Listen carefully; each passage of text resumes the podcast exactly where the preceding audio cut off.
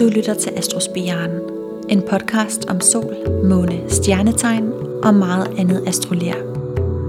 Jeg hedder Tasha, og hver måned spreder jeg nye astrologiske frø i din øregang. Frø, som du kan samle op, studere, vande og måske få til at spire og slå rødder hos dig. Velkommen til. Vi er snart ved at være ved vejs ende i gennemgangen af de primære aspekter. Og i dag der dykker vi så ned i det fjerde af de fem aspekter, nemlig kvadratet, som på en måde er det stik modsatte af trigonen, som jeg gik i dybden med sidst. Så det er en lidt anderledes og anden slags snak, vi bevæger os ud i i dag. Og så er der også et øh, spørgsmål til øh, brevkassen fra en mor, der spørger ind til hendes søns Pluto-måneaspekt. Og jeg starter med den tekniske del først, og ligesom de andre gange, så ligger der en grafisk illustration af kvadrataspektet inde på min øh, Insta, på den post, jeg lige har lagt op, når det her afsnit udkommer. Den kan du kigge på, hvis det bliver for øh, teoretisk kun at øh, lytte til, eller hvis du ikke selv har et øh, kvadrat i dit eget horoskop.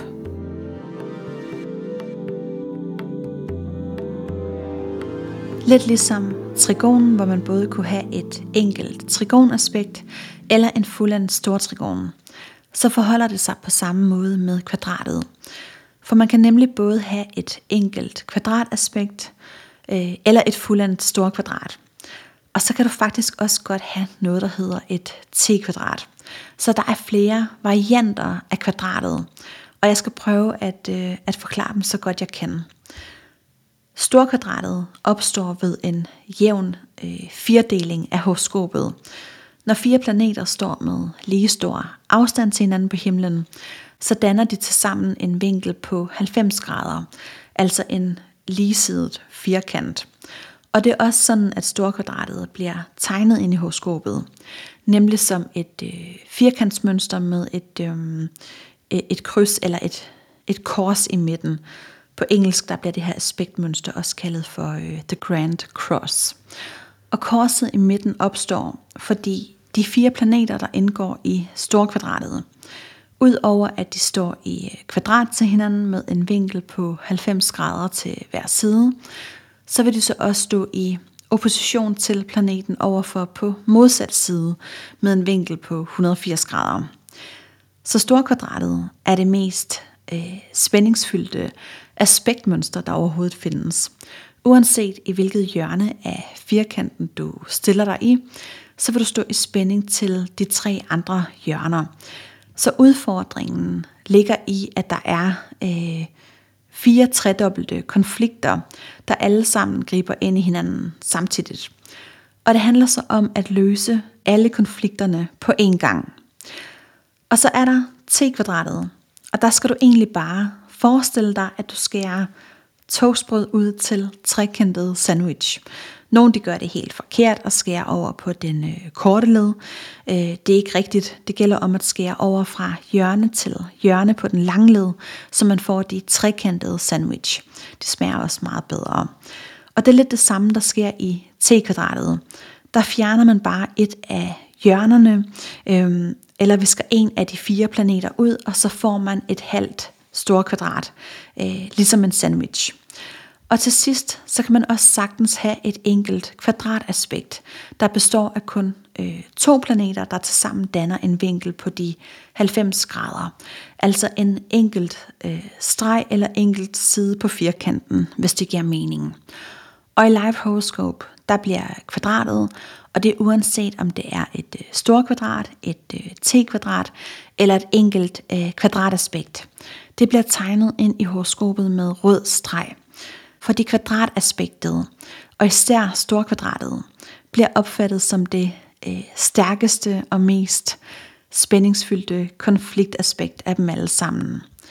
Og hvis vi lige bliver ved øh, storkvadratet og tager udgangspunkt i øh, det, så vil det oftest være sådan, at fordi storkvadratet består af to oppositioner, der går på tværs og danner det her kors, jamen så falder planeterne i stjernetegn, der deler den samme dynamik, men som så har hvert sit element. Så storkvadratet findes faktisk i øh, tre forskellige øh, udgaver, alt efter øh, hvilken dynamik korset står i. Står det i de kardinale tegn, som er vædder, krebs, vægt og stenbuk, jamen så har man et øhm, øh, kardinalt kors i sit horoskop.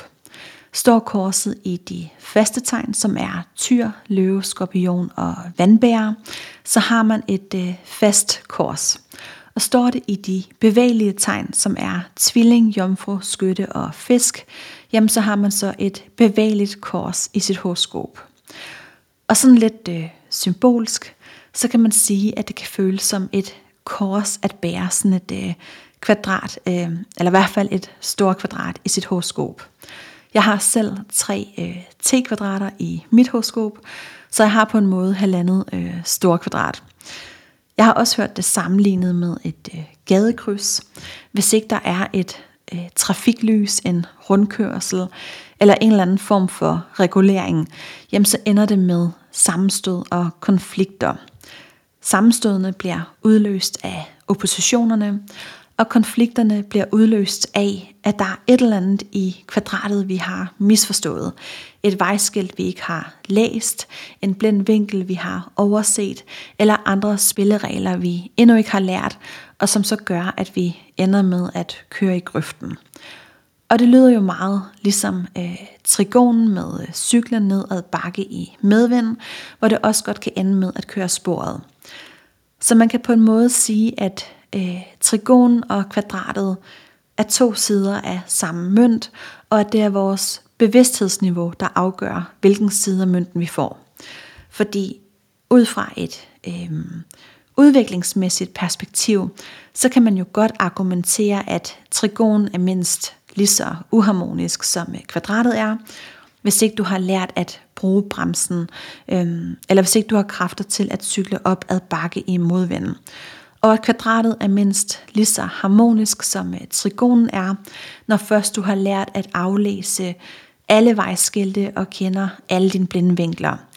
Så det hele det afhænger af, hvor meget vi hver især har valgt at arbejde med vores udfordringer og potentialer.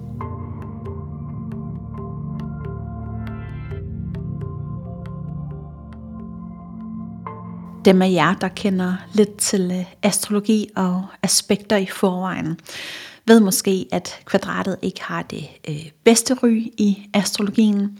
Hvis du læser om det i ældre astrologibøger og stadigvæk nogle steder hen på nettet, så bliver det tit fremstillet som, at du nærmest lige så godt kan give op på forhånd og øh, kaste håndklædet i ringen.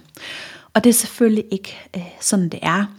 Men kvadratet er noget, der er svært og konfliktfyldt at være i, fordi det er et spændingsfelt mellem to områder, der kan give en følelse af at blive hævet i hver sin modstridende retning.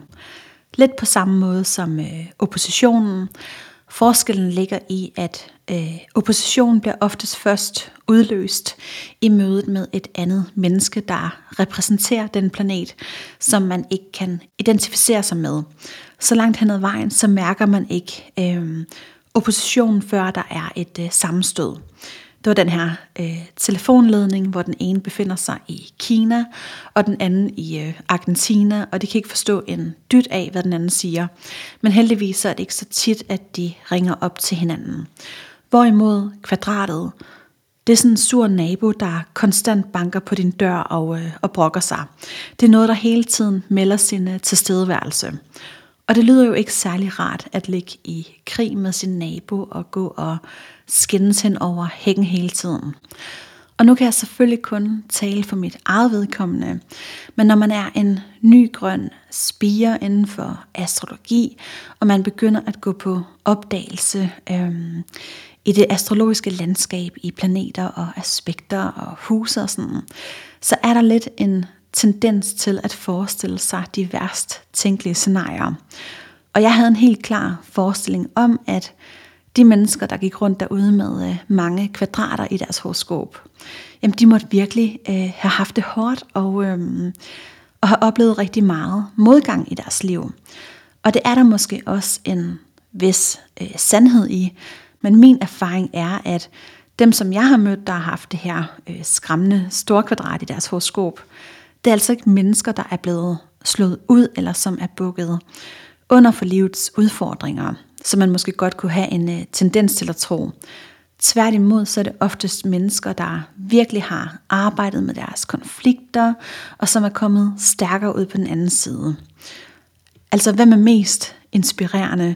Den, der kommer sovende til sine succeser, og som ryster talenter og trigoner ud af ærmet? Eller er det den, som virkelig har kæmpet med sine kvadrater og konflikter? Og det er ikke for at gøre trigonen til det dårlige og kvadratet til det gode. Der findes ikke gode og dårlige eller negative og positive aspekter. Og det samme gør sig gældende for øh, planeter og tegn og huse. Det hele afhænger af, om vi vælger at gå ind og arbejde med det, der er svært at løse konflikten.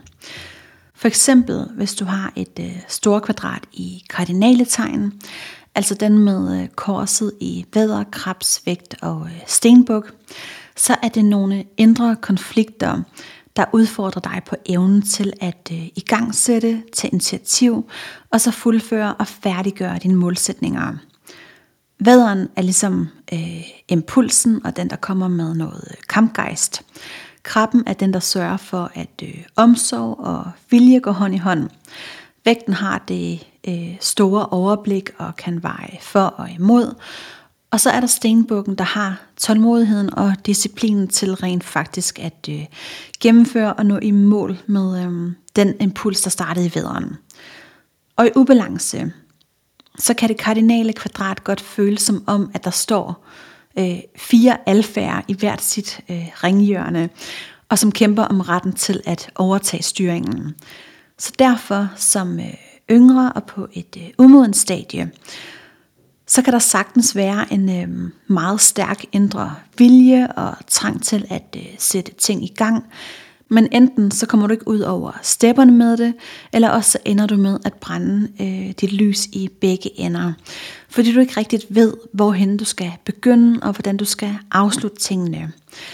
Så det er lidt det her billede af, at øh, den kardinale dynamik trækker i hvert øh, af de fire elementers retning, og man er ligesom navlet fast øh, til korset, og kan ikke beslutte sig for, øh, beslutte sig for, hvilken vej man skal gå. Hvis man derimod lærer at øh, mestre det kardinale kors, så kan det begynde at arbejde for en i stedet for imod en. Og når det så sker, så kan det blive ret så øh, stærkt og øh, ustoppeligt i sin virkning. Fordi man kender sine øh, begrænsninger, man ved lige præcis hvorhen og hvordan man skal øh, starte og afslutte, og man har både tålmodigheden, impulsen øh, og dedikation til at komme derhen, man ønsker. Så løsningen ligger i at øh, øve sig i disciplin og blive mere ambitiøs. Og det tegn, du kan øh, trække på for at hente hjælp, det er selvfølgelig stenbukkens evne til at tage det lange seje træk. Så måske start med den planet i øh, korset, der står i øh, det tegn. I esoterisk astrologi, der bliver øh, det kardinale kors også kaldt for øh, viljens kors. Fordi det er viljen, der er drivkraften, og som så kommer til øhm, udtryk gennem hvert af de fire elementer. Men øhm, så er der øh, storkvadratet i øh, de øh, faste tegn. Det er den med øh, korset i tyr, løve, skorpion og vandbærer. Og den kan give nogle indre konflikter, der udfordrer dig på evnen til at øh, bygge noget op af vedvarende værdi og kvalitet. De faste tegn bygger jo videre og tilfører øh, stabilitet til det, de kardinale tegn starter. Så den faste dynamik handler om at øh, holde fast, og kvadratet er i sig selv et aspekt, der godt kan fastholde en i en låst øh, tilstand. Så når de to kombineres, så er det ligesom øh, fast med fast på, eller stedig med stedig på. Man bliver med andre ord ekstra urokkelig.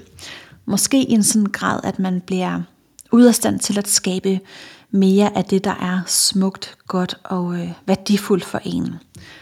Hvert hjørne i kvadratet holder øh, stedet fast på sit og nægter at flytte sig eller åbne op for nye muligheder. Og det kan så resultere i, at man bliver øh, hængende i dårlige vaner alt, alt for længe.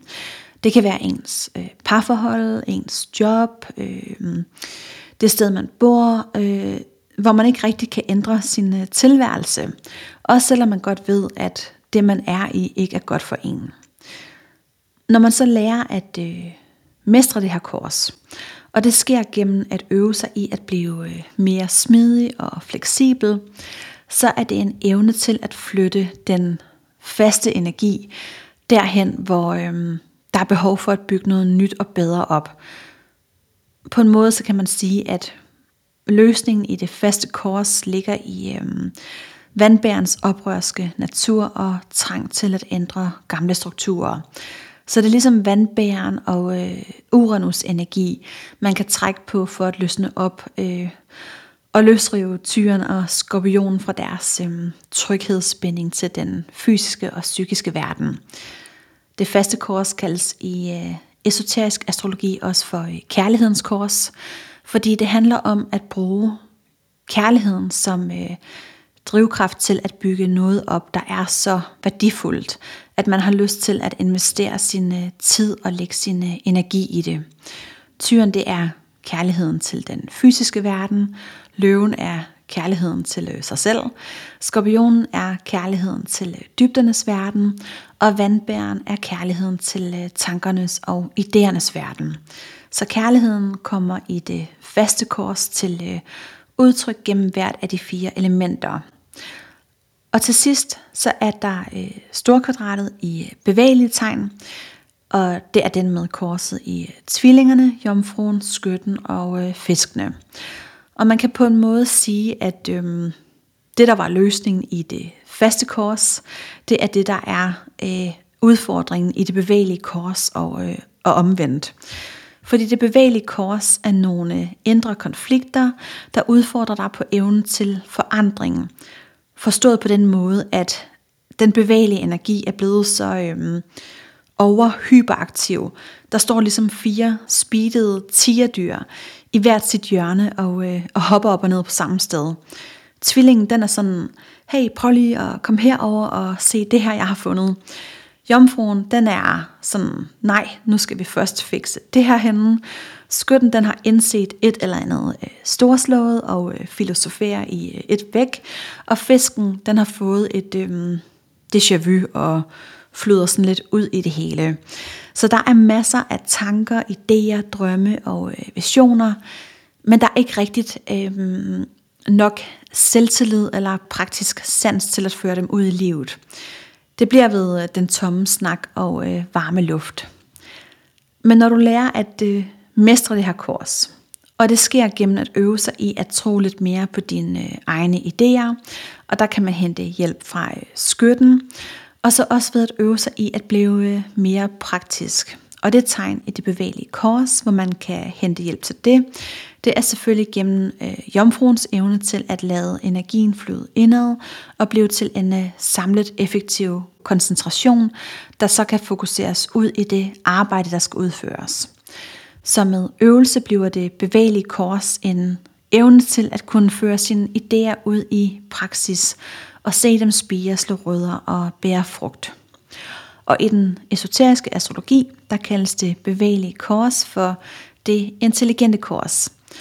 Og det har ikke noget at gøre med øhm, hovedet eller ens øh, forstand, men øhm, evnen til at skælne, sortere og bruge sin, øh, øh, sin tankeevne aktivt. Tvillingen skældner og sorterer mellem, hvad der er vigtigt at vide og, øh, og lære noget om på det mentale plan. Jomfruen sorterer i, hvad der skal plejes og vedligeholdes på det praktiske plan. Skytten den bevæger sig derhen, hvor der er udvikling på det sjælige plan. Og fisken er hele tiden i udveksling med sine omgivelser på det følelsesmæssige plan. Så øhm, ja, det var de tre forskellige kors i øh, hver sin dynamik, og fælles for dem er, at når først du lærer at mestre kvadratet, så ligger der en kæmpe kapacitet gemt i det her aspekt, fordi det er evner inden for alle elementets fire områder, som så lærer at arbejde øh, sammen i øh, harmoni. Man kan på en måde sige, at to planeter, der står i et øh, kvadrat, de stræber efter øh, en tilstand, der ligner trigonen. Men til en start, så er der et eller andet i kvadratet, vi har misforstået. Nogle værktøjer, vi bruger forkert. Du kan ikke banke søm i med en sav, eller øh, skære et bræt over med en hammer. Og hvor trigonen var færdigt øh, fabrikerede evner, så er kvadratet et aspekt, hvor vi, øh, hvor vi skal slå os over fingrene rigtig mange gange, og slå mange søm forkert i væggen, før vi lærer at bruge værktøjerne rigtigt.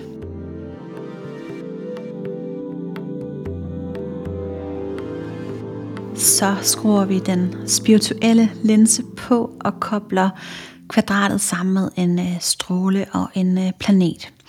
Og nu repeterer jeg bare lige, øh, hvis man nu ikke øh, har fulgt med fra starten. I esoterisk astrologi, der opererer man med syv stråler, der fungerer som nogle bagvedliggende principper. Så man skal egentlig bare tænke strålerne som om, at der bliver fået et ekstra øh, tydningslag til elementer og dynamikker. Altså elementerne og dynamikkerne er jo også ret så øh, abstrakte begreber, men vi har jo accepteret, at de er der, og, øh, og at de har en indflydelse. Så på samme måde som når man virkelig forstår, hvordan elementer øh, og dynamikker spiller sammen. Øh, altså hvordan kardinal ild for eksempel adskiller sig fra kardinal jord, så giver strålerne os et øh, ekstra forståelseslag til horoskopet.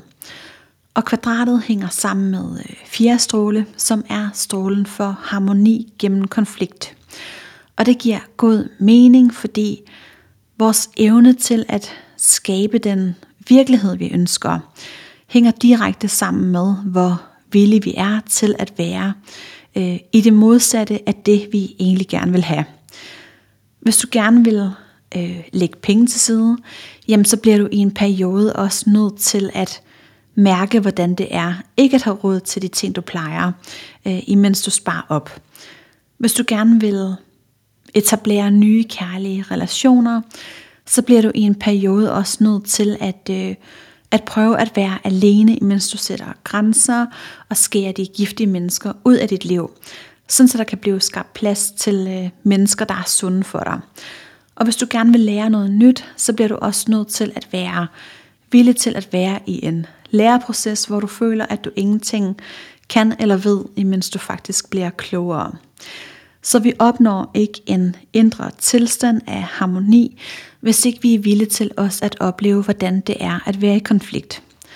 Så det handler om, altså for det første, så handler det om at indse, at der rent faktisk er en konflikt, og at øhm, måden vi har taklet konflikten på op til nu, ikke har været hensigtsmæssig.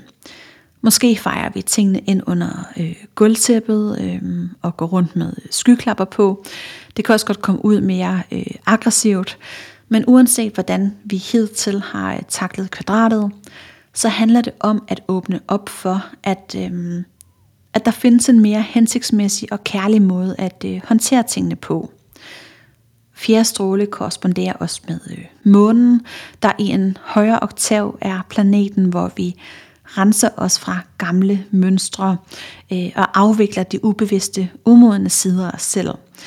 Og så korresponderer fjerde stråle også med øh, Merkur, der jo er selve planeten for øh, bevidstgørelse. Merkur hersker også over øh, kronechakraet, som er placeret et par øh, centimeter over isen, altså uden for kroppen. Så det er bevidstgørelse oppefra, der skaber øh, flow hele vejen ned gennem vores chakrasystem. Og hvis vi skal tage nogle eksempler med øh, planeter i øh, kvadrat til hinanden, så kan et øh, kvadrat mellem øh, Saturn og Mars skabe udfordringer med autoriteter. Og det kan komme til udtryk på øh, to måder. Den ene, hvor man enten øh, underkaster sig andre autoriteter, og ikke selv formår at handle på sin egen indre autoritet. Og den anden kan komme ud som øh, øh, vrede og øh, oprør mod autoriteter, hvor man ligesom nægter at underkaste sig. Og nogle gange så ligger man også og svinger mellem de to måder at, øh, at takle det på. Så det giver autoritetsproblemer. Og løsningen ligger så i at takle det helt øh, omvendt, og gå ind i den øh, øh, modsatte dynamik, der ligner trigonens, hvor man i stedet for handler under ansvar, tager opgaven på sig, arbejder disciplineret, og til sidst øh, så opnår man den erfaring og dygtighed, der gør, at man selv en dag bliver den autoritet, som man havde alle de her øh, konflikter med. Og nu vil jeg gennemgå alle planeter i øh, kvadrat her, men prøv at se på, hvilke kvadrater du selv har i dit horoskop. Måske er der nogle områder, hvor du kan udvikle dig, eller hvor du måske allerede øh, har lagt en masse energi øh, og arbejde i at håndtere nogle konflikter. Efter min mening, så er det kvadraterne, der giver livet noget spænding og noget spice, og som gør, at vi bliver øh, tvunget ud af vores øh, comfort zone. Så på den måde er kvadratet det mest øh, bevidsthedsudviklende aspekt i øh, hele horoskopet.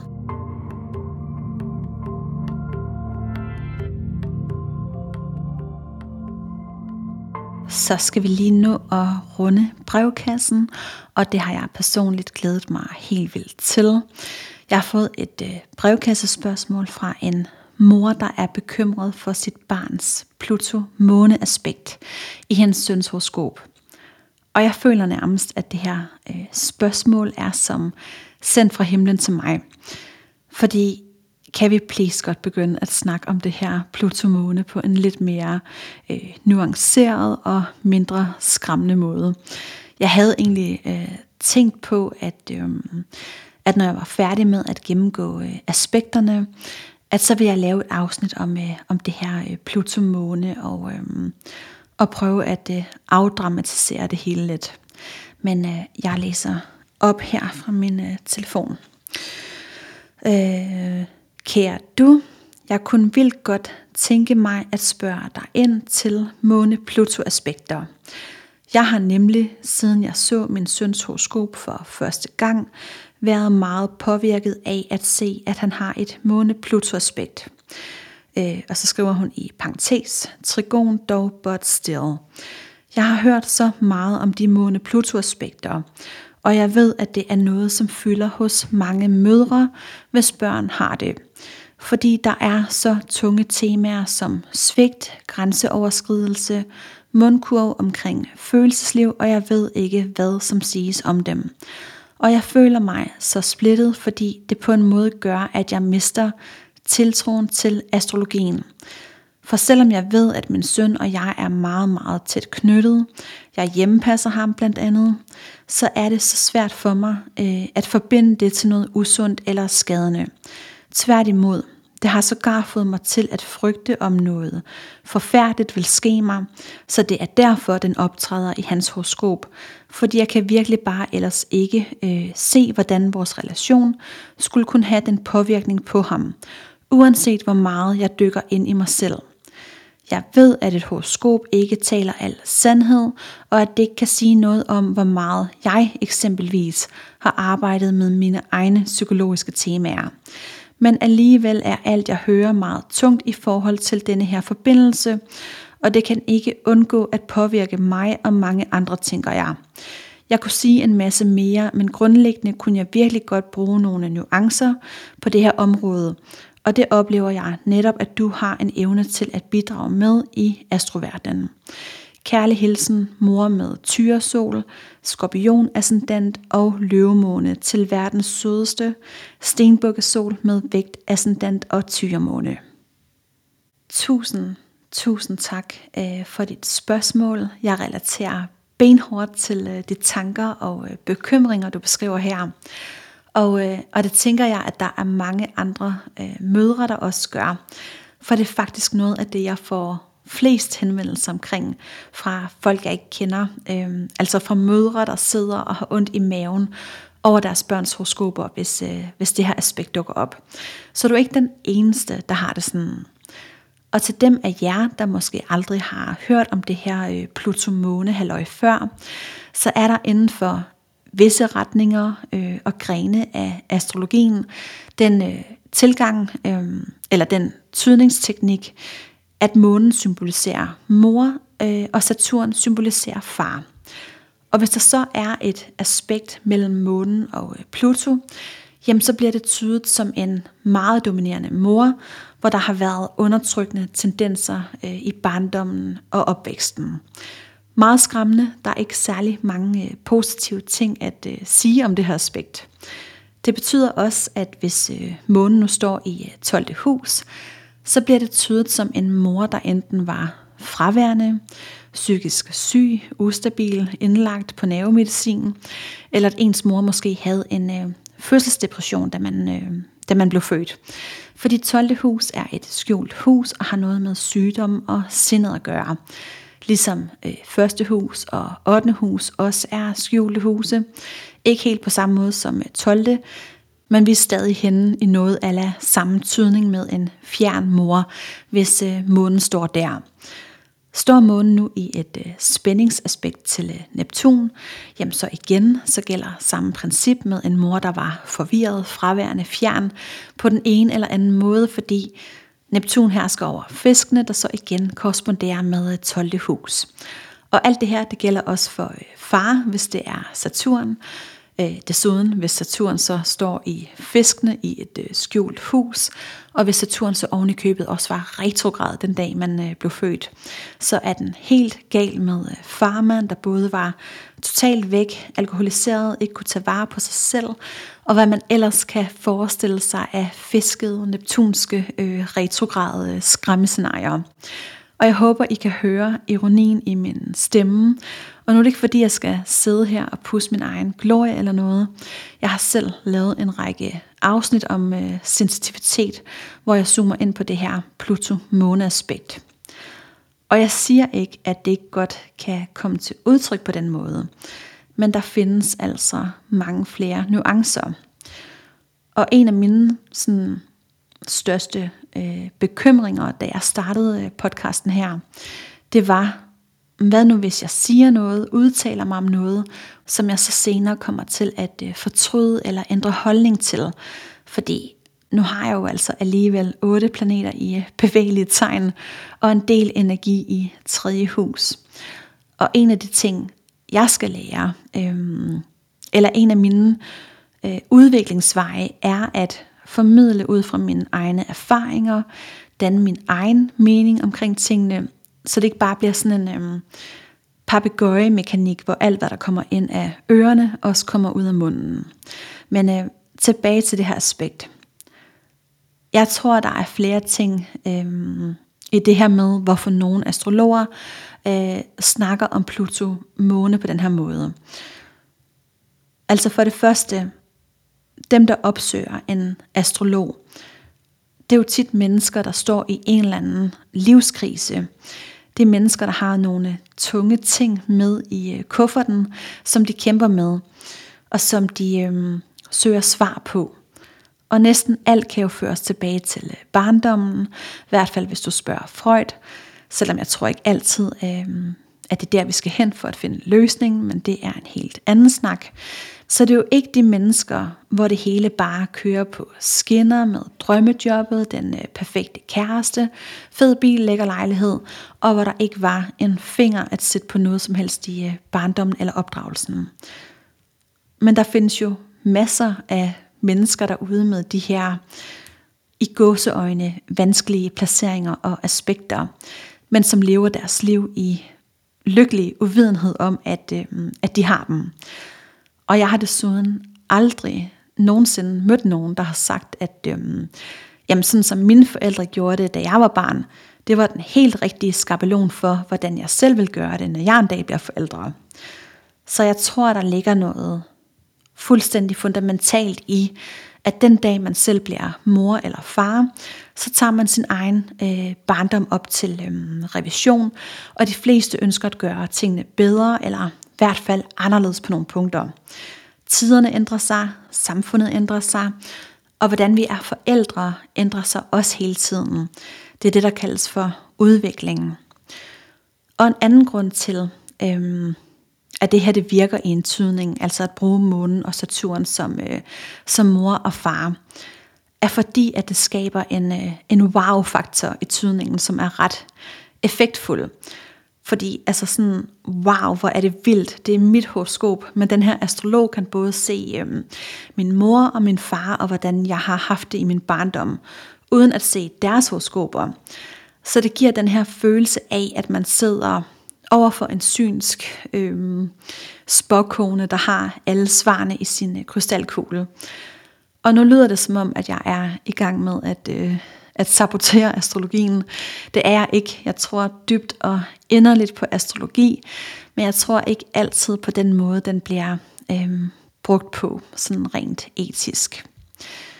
Det er jo også tankevækkende, at en bog som øh, Glenn Becks, øh, Jeg anerkender ikke længere jeres autoritet, hvor han fortæller om hans far, der begik selvmord, da han var lille, øh, hvordan det var at vokse op som øh, øh, udstødt homoseksuel i provinsen med en øh, enlig mor, at den har ramt ind i noget, som så mange kan spejle sig i, på tværs af kultur, seksualitet, social status, uddannelsesniveau øh, og miljø.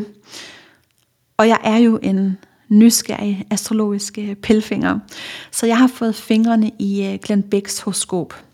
Og nu er det måske ikke alle, der har læst hans øh, bog, men den kan i hvert fald varmt anbefales. Jeg tror, jeg har læst den sådan tre gange nu. Men øhm, uden nogen spoilers, så beskriver han en episode i bogen, hvor hans mor simpelthen øh, bøllebanker nogle af mobberne fra hans øh, klasse. Og altså i det hele taget, når man læser hans bog, det her med øh, farens selvmord, måden han beskriver sit øh, forhold til sin mor på, altså man får en meget tydelig fornemmelse af, at han har en, øh, en meget stærk tilknytning til sin mor. Men så kunne man jo virkelig godt tænke sig, at Glenn Beck havde noget Pluto-måne eller en øh, helt fucked up retrograd Saturn. Og det har han altså bare ikke. Barack Obama derimod, han har månen i kvadrat til øh, Pluto, og øh, kvadratet det er jo et af de slemme aspekter, det har vi lige snakket om.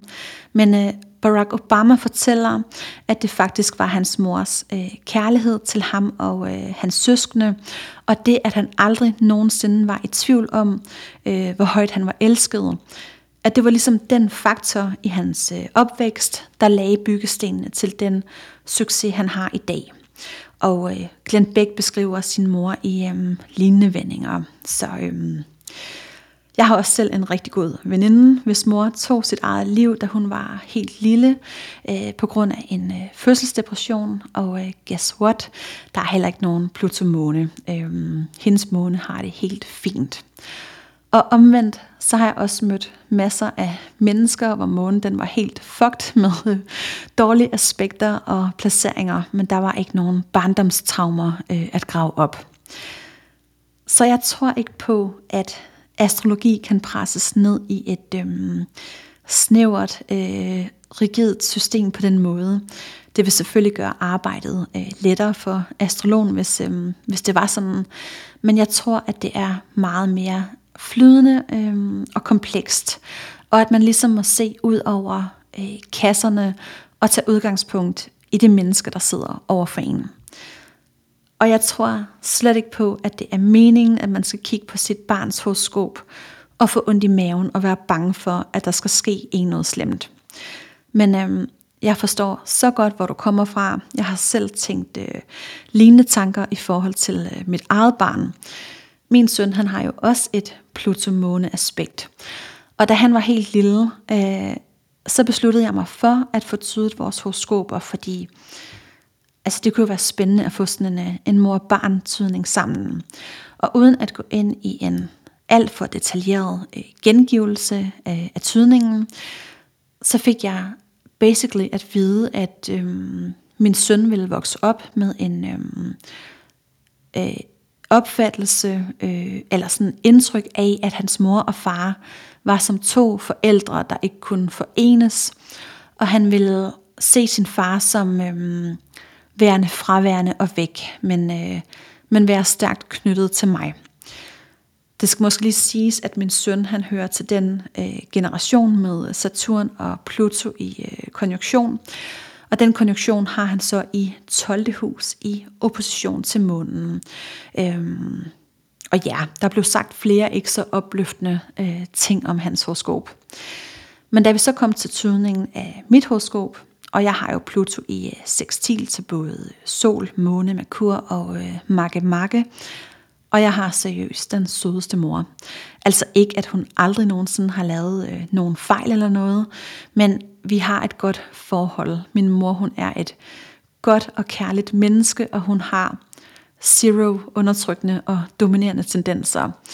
Øh, altså hun er sådan lidt øh, speciel i det, meget sådan sin egen øh, type, men det har aldrig været vanskeligt øh, eller besværligt.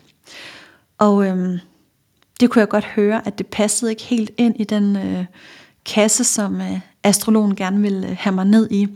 Så der kommer man som astrolog lidt på bar bund, hvis ens kassetænkning ikke fungerer i, øh, i praksis. Men så er det jo godt, at man altid kan trække det kort, der hedder sorte pletter på øh, hukommelsen, og sige, at det er noget, der er blevet så fortrængt, at det ligger skjult i underbevidstheden. Ej, jeg er strid nu, men øhm, jeg fik også at vide, at mig og min kæreste ville gå fra hinanden, fordi på det her tidspunkt, der havde jeg en øh, øh, progressiv sol i spænding til min Mars i, øh, i mit fødselshoroskop. Øh, og astrologen her tydede så, at når den øh, spænding engang slap øh, i nærmeste fremtid, så kunne det jo så godt betyde, at der ville komme et brud. Og så kunne jeg jo så gå der de næste seks måneder og bekymre mig om det, øh, og om det var det brud, der så var grunden til, at min søn havde en øh, Saturn, Pluto, måne i opposition i hans horoskop. Og tiden gik, og tiden nærmede sig, og mig og min kæreste er stadigvæk sammen. Øhm, ja, faktisk så begyndte tingene at gå bedre for os. Det kan så også skyldes, at jeg stoppede med at gå og, og bekymre mig om det her. Men i lang tid efter, der sad de her ting, der blev øh, sagt til den tydning, øh, de sad fast i mig på en virkelig destruktiv og nærmest selvopfyldende måde. Den påvirkede måden, jeg opfattede mit barn på, hvordan jeg opfattede min kæreste øh, og vores forhold på, og det gjorde langt mere skade end gavn. Det kunne lige så godt være blevet til øh, den her selvopfyldende profeti, fordi jeg gik fra den tydning med en slags dødsdom hængende over mit hoved, uden nogen redskaber, råd eller værktøjer til at håndtere det. Jeg fik bare at vide, at, øhm, at sådan var det. Og set i bagspejlet, så synes jeg, at det på en eller anden måde, så var det et slags overgreb. Jeg ved godt, det lyder lidt ekstremt at sige, men det fortæller lidt om, hvor voldsomt det var for mig som helt ny, skrøbelig førstegangsmor at gå fra, øhm, fra den her tydning. Men jeg er glad for, at jeg gjorde det, fordi øhm, den tydning af mit og min søns horoskop har gjort, at jeg er blevet meget bevidst om, hvordan jeg i hvert fald ikke selv vil arbejde med astrologi. Og det har også gjort, at jeg hele vejen igennem mit øhm, øh, astrologistudie, som jeg så tog senere, øh, at jeg har forholdt mig skeptisk til den her slags tydningsmetoder, eller de her, at drage de her øhm, øh, slutkonklusioner. Jeg er i hvert fald meget kritisk omkring øh, nuancerne i det. Øhm, altså jeg synes, en ting er at snakke om ting, der er svære eller udfordrende, når det kommer til for eksempel et øhm, Merkur-Saturn kvadrat eller en Pluto-Venus opposition. Det er stadigvæk ikke rart, men den falder ikke tilbage på noget forældrene gjorde, eller et eller andet, man som mor fucket op i barndommen, øh, på samme måde som måne Pluto gør. Og en anden ting er også at sidde over for et voksent menneske, der kan svare for sig selv. Og så kan man måske se, at øh, der er en øh, Pluto-måne i det her horoskop, og så kan man jo spørge ind til, hvordan det kommer til udtryk. Men at sige, som om det er en lov, at hvis der er et Pluto-måne-aspekt i et hvilket som helst horoskop, at så betyder det, at moren ligesom har givet sine egne traumer videre til sit barn. Det synes jeg er uetisk. Øhm, uanset om det drejer sig om et børnehoroskop eller ej, så synes jeg, man overskrider en etisk øh, grænse, når man går ind på områder, der omhandler forholdet mellem forældre og børn. Fordi altså det barn, altså hvis det er et, et barns horoskop, har jo ikke mulighed for at forsvare sig selv, øh, har jo ikke mulighed for at modsige astrologens øh, forudsigelse.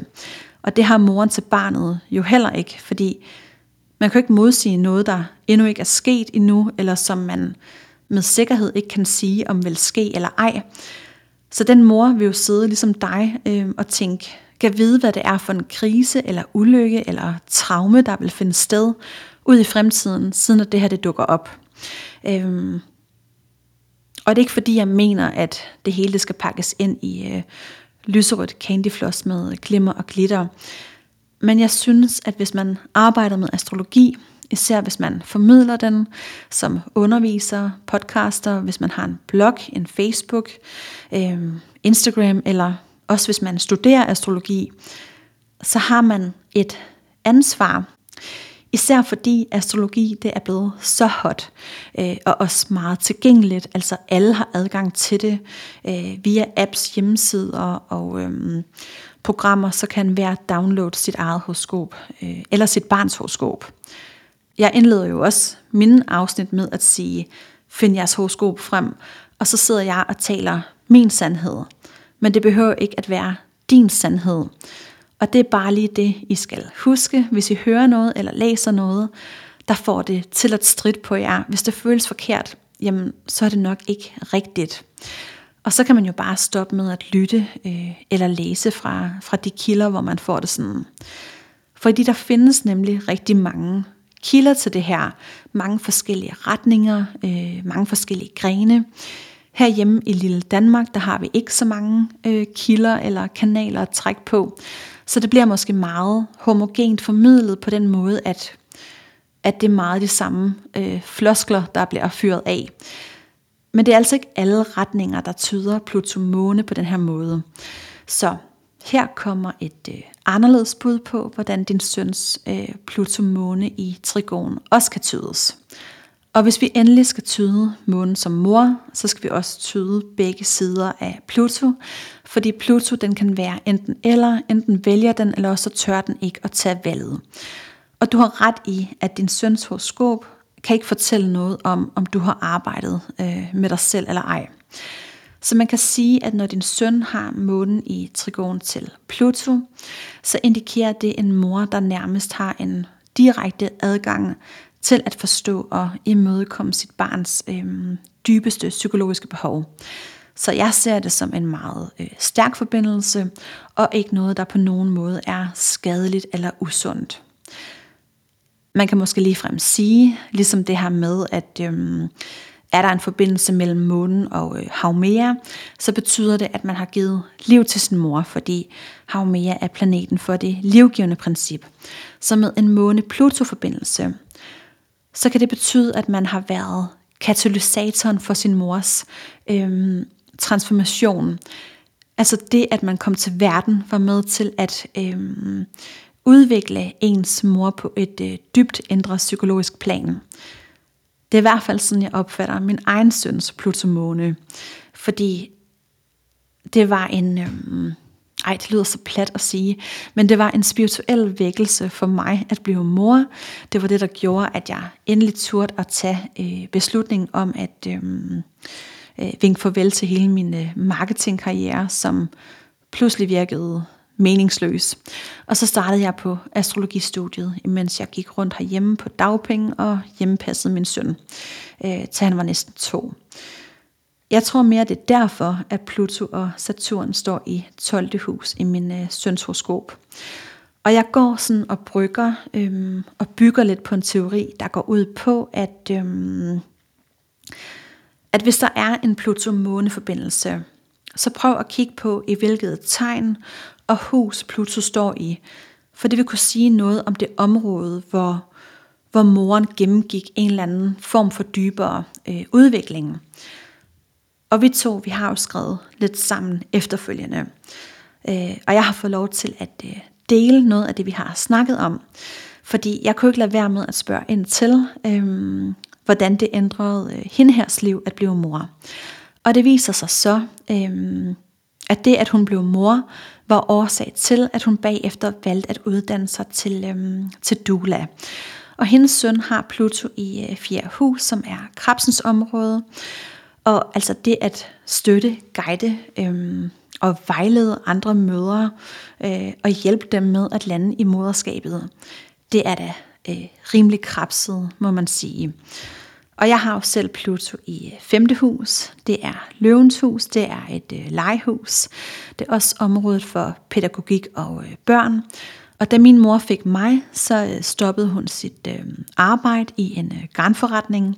Øh, og hjemmepassede mig i hendes dagpleje, indtil jeg skulle starte i børnehave. Og øh, det var det fedeste. Altså, jeg var sammen med min mor hver dag, og sammen med en masse børn. Man kan jo også vende det hele på hovedet, og sætte tingene lidt på spidsen, og sige, jamen er der ikke en Pluto-måne-forbindelse, så var tilknytningen til mor nok ikke så øh, stærk. Det kunne jeg så aldrig nogensinde finde på at konkludere.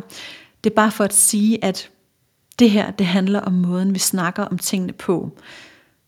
Man behøver heller ikke at tyde munden som mor. Øhm, altså ligesom Mars både kan være vores øh, vrede, drivkraft, en potentiel øh, partner, og også den måde, vi går til en øh, arbejdsopgave på, så kan månen også være øh, flere ting, og ikke altid det hele på én gang.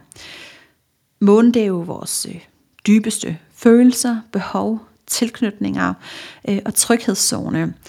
Og når den så snakker sammen med øh, Pluto, så giver det et ekstra lag af dybde og intensitet til ens følelsesliv. Man føler måske meget, meget dybt. Øhm, så det aspekt kan også godt indikere et behov for en dybere følelsesmæssig øhm, forbindelse til de mennesker, man indgår i, øh, i, i relationer med. Og jeg kan blive ved med at snakke om det her. Det, øhm, det er et spændende emne, ikke kun fordi det handler om øh, Pluto måne øh, og moderskabet, men fordi jeg synes, det er interessant, hvor meget magt der ligger i måden, vi øh, kommunikerer og formidler på, og hvor stor en påvirkning det har, øh, altså alt efter hvordan vi fremsætter tingene. Og nu går jeg lige lidt ud af en øh, tangent her, men øh, Karl Popper, som var en ret stor øh, videnskabsfilosof fra det 20. århundrede, han blev også kaldt for den moderne videnskabsfar, han øh, øh, fremsat en teoretisk metode, der bygger på øh, falsifikation, hvor han øh, altså i stedet for at gøre alt for at bevise at en teori eller hypotese er sand ved at øh, verificere den gennem observationer, der underbygger det, man gerne vil bevise, øh, som for eksempel at sige, at alle med et Pluto-måne-aspekt har traumer øh, fra barndommen. Så skal man i stedet for gøre alt, hvad man kan for at modbevise ens egen hypotese ved at prøve at øh, falsificere den. Hvis man nu har observeret 99 hvide svaner, så kan man ikke på den baggrund alene sige, at så er alle svaner hvide, for nummer 100 kan vise sig at være sort. Så ifølge øh, Popper, så kan en hypotese ikke endegyldigt bevises, selvom den kan bekræftes øh, af nok så mange observationer øh, og kontroleksperimenter, så er der ikke nogen endegyldig øh, sandhed. Og det var en metode eller tilgang, der blev øh, øh, eller bruges stadigvæk til at skille de øh, sande, rigtige videnskaber fra pseudovidenskaberne. Så det giver ikke sådan rigtigt mening at snakke om øh, Karl Popper i forhold til astrologi.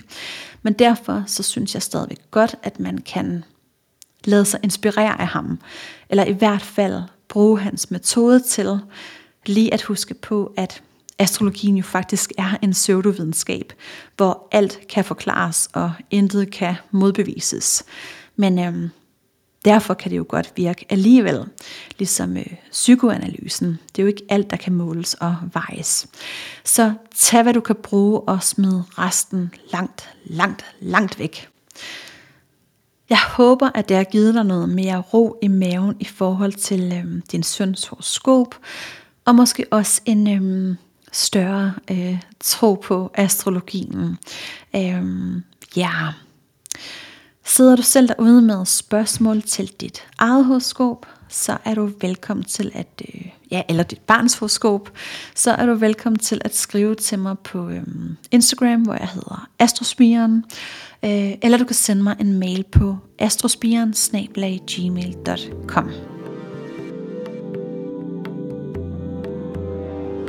Det var alt, hvad jeg havde på øh, programmet for i dag. I næste afsnit, der tager vi så hul på øh, sextilen, som så bliver det øh, altså sidste afsnit i den her række om aspekterne. Og, øh, og så finder jeg på noget nyt, forhåbentlig. Og hvis nogen af jer har siddet derude og tænkt, øh, shit, hun lyder godt nok øh, forpustet eller stakåndet, så er det fordi, at, øh, at det er jeg. Jeg er øh, mega gravid og skal snart føde.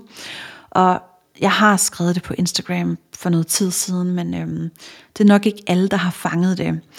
Og jeg håber selvfølgelig rigtig, rigtig meget på, at jeg kan fortsætte med at, øhm, at lave podcast til jer, fordi jeg elsker at lave det. Øhm, så det er i hvert fald intentionen at prøve at øh, fortsætte. Men nu havde jeg så høje forventninger til, øhm, til min sidste øh, barsel, og hold kæft, hvor fik jeg røvfuld med et øh, barn, der så viser at have galopperende øh, kolik. Øhm, så ja, nu må vi se. Det kan også være, at det bliver i et øh, andet format, at jeg så laver det. Men øh, jeg vil i hvert fald gøre alt, hvad jeg kan for at, øh, for at blive ved. Men tusind, tusind tak, fordi du blev hængende og lyttede med. Ha' det rigtig, rigtig dejligt, og så ses vi i næste afsnit. Tusind tak, fordi du havde lyst til at lytte med. Er du blevet nysgerrig på noget af det, som jeg har snakket om i dag, eller har du andre astrologiske spørgsmål, så skriv endelig til mig. Og kan du lide, hvad du hører, så drys os gerne lidt øh, stjernestøv eller giv et like. På genlyt i næste afsnit.